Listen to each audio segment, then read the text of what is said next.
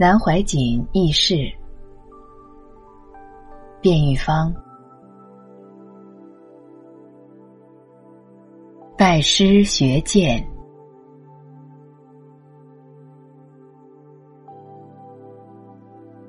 少年南怀瑾在杭州国术馆习武时，听说附近有一位老道，剑术出神入化，人称剑仙，便按捺不住学艺的冲动，几番前往拜谒，皆缘枪一面。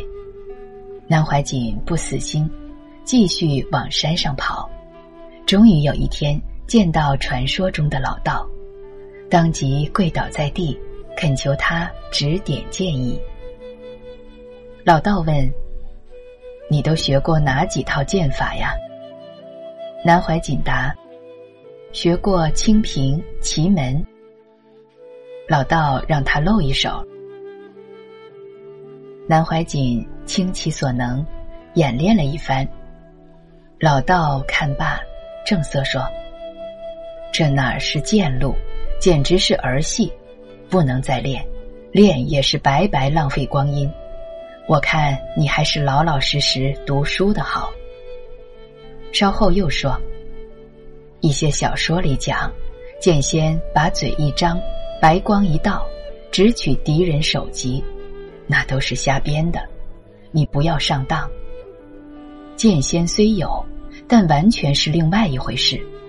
看你诚心诚意，今天我先指点你两步，回去后每天晚上把门窗关紧，室内不许点灯，要的就是一片漆黑，然后点上一炷香，试着用剑劈开香头，注意手腕发力，胳膊不能动，等练到一剑劈下，相成两半。这是第一步。第二步，把豆子抛向空中，一剑挥去，豆子在空中被劈成两半。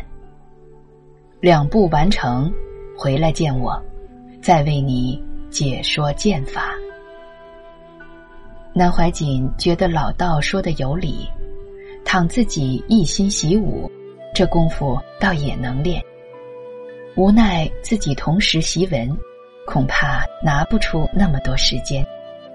因此他辞别老道下山后，拜师学剑的事也就到此为止。读书百遍。抗战期间，南怀瑾进入成都中央军校，业余拜清末探花商衍流为师，学习古文。一天，南怀瑾写了一篇文章，自觉字字珠玑，甚为得意，拿去给老师看，老师满口称赞。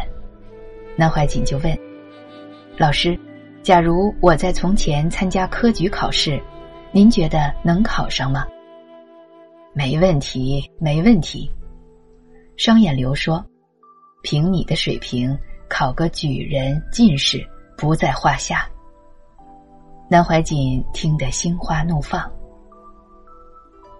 后来，南怀瑾又拜袁焕仙为师。一天，他拿了一篇得意的习作，请袁老师指教。袁焕仙接过，略扫一眼就搁在了一旁，全然不理。南怀瑾纳闷，老师怎么是这种态度啊？过了几天，他又拿一篇文章去请教，袁焕仙仍旧是接过，略扫一眼就往旁边一搁。南怀瑾恭敬请教，袁焕仙这才冷冷地说：“就你这水平，还配写文章？”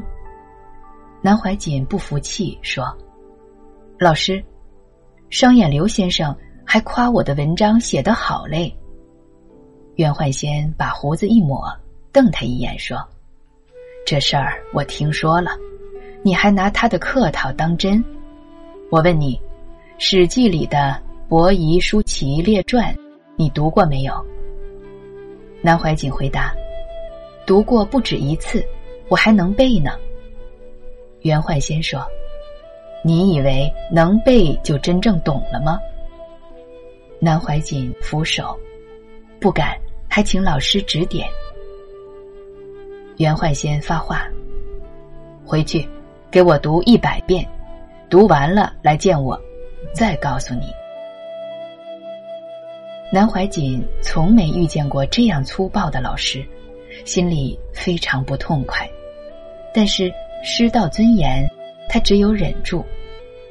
回家找出伯夷叔齐列传，读了三五遍，突然发现有好多新问题，以前都没注意过。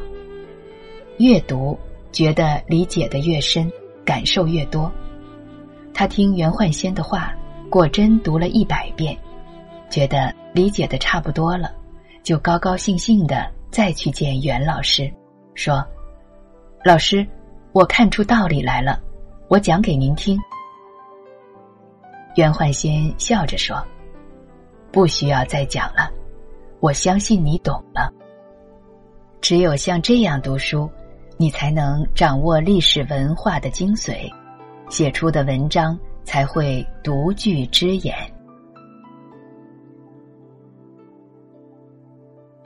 南市文物衣冠。一九八五年，南怀瑾去美国，从旧金山入关。在台湾时，他听说旧金山关卡最严，尤其是对中国人。当时南怀瑾身穿中式长袍，手拿一根文明棍，跟在行李车的后面。行李车上堆着十几只大皮箱，其中有两箱装的是中药。在国外看不起病，自己带了预备的。按美国海关的规定，中药不能通关。行李车刚到入口处，一个黑人牵着一只小狗出来，装中药的箱子码在第三和第四层，小狗就爬上去，围着箱子嗅，它闻到中药的味道了。海关的人就过来问，这些行李是谁的？南怀瑾冲他点个头，微笑着不讲话。海关人员把南怀瑾打量了半天，转身问站在他身边的一个学生，他是谁啊？学生信口吹牛，你不知道吗？他是我们中国的当代孔子啊，你们国务院好不容易把他请来的，他本来是不肯来的呢。哦，是吗？海关人员把小狗抱起，问：箱子里有什么？南怀瑾让学生转告，是中药，不是鸦片。如果不让带，就放在海关，走时再来取。学生照着翻译成英文。那个海关人员再次打量南怀瑾，说：不用检查了，请吧。十几箱行李就这样一起过关了。南怀瑾事后对人说：是长袍文明棍发挥了力量。长袍文明棍就是他的文物衣冠。预言中国转运。一九七四年，南怀瑾在台北国民党的中央党部讲课，当时大陆正在批林批孔，他就开讲《论语别裁》。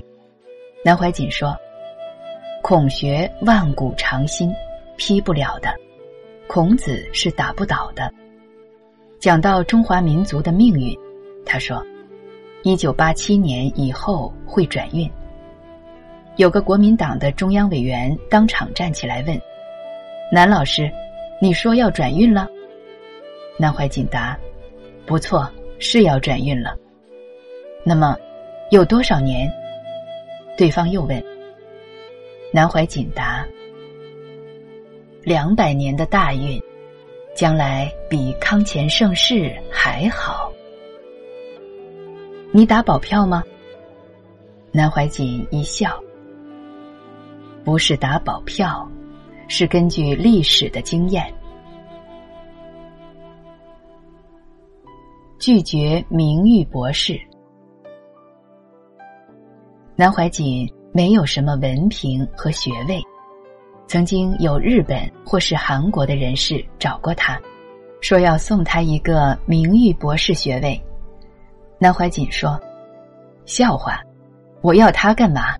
你到我这儿来，我给你一张，两毛钱买一张草纸，盖个大印。”可以给你一百个名誉博士学位，我还站在你的前面，为了这个行个礼，拿来弄个帽子戴着。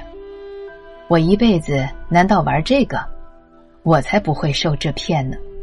哼，那是虚名骗人。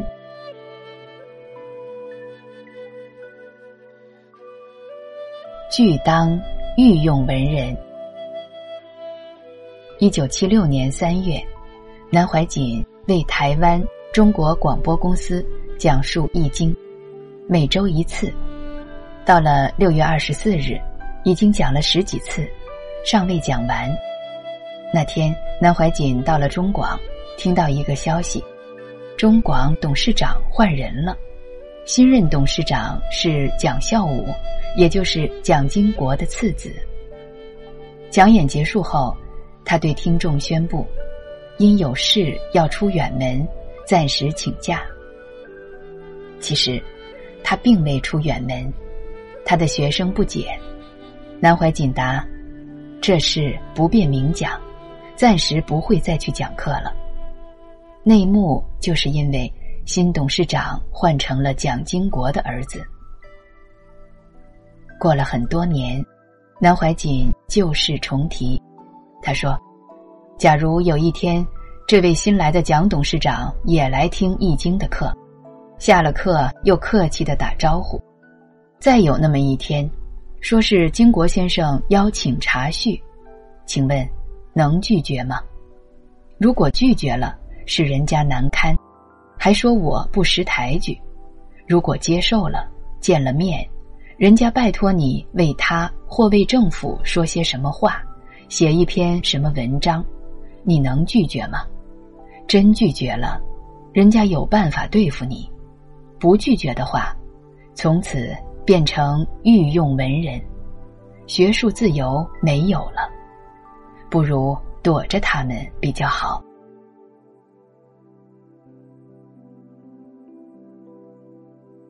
自谓没有一个学生。南怀瑾说，他没有一个学生，因为他从不以老师自居，看学生都是朋友，以有道相处。然而，学生如果不叫他老师，南怀瑾也会骂他们，说他们没有礼貌。有人问南怀瑾：“你讲真话，你有没有一个真正的学生？”南怀瑾答：“没有。”他摆出理由：“当我的学生得文武都会，至少同我一样会。古人说，上马杀贼，下马做路布，下笔千言，以马可待。宗教、哲学、科学、吹牛都要会，风水、卜卦、算命、骗人的都要通，无所不通。烟、酒、赌、嫖，没有哪一样不懂，然后才可做我的学生。我的条件是这样，所以我讲我没有学生。他们道德好的，文章好的，各有所长，那不是我希望的。换句话说，做生意马上就会赚钱，如果做小偷，一定要偷得来，如果被抓住，就不是我的学生。这只是个比方。”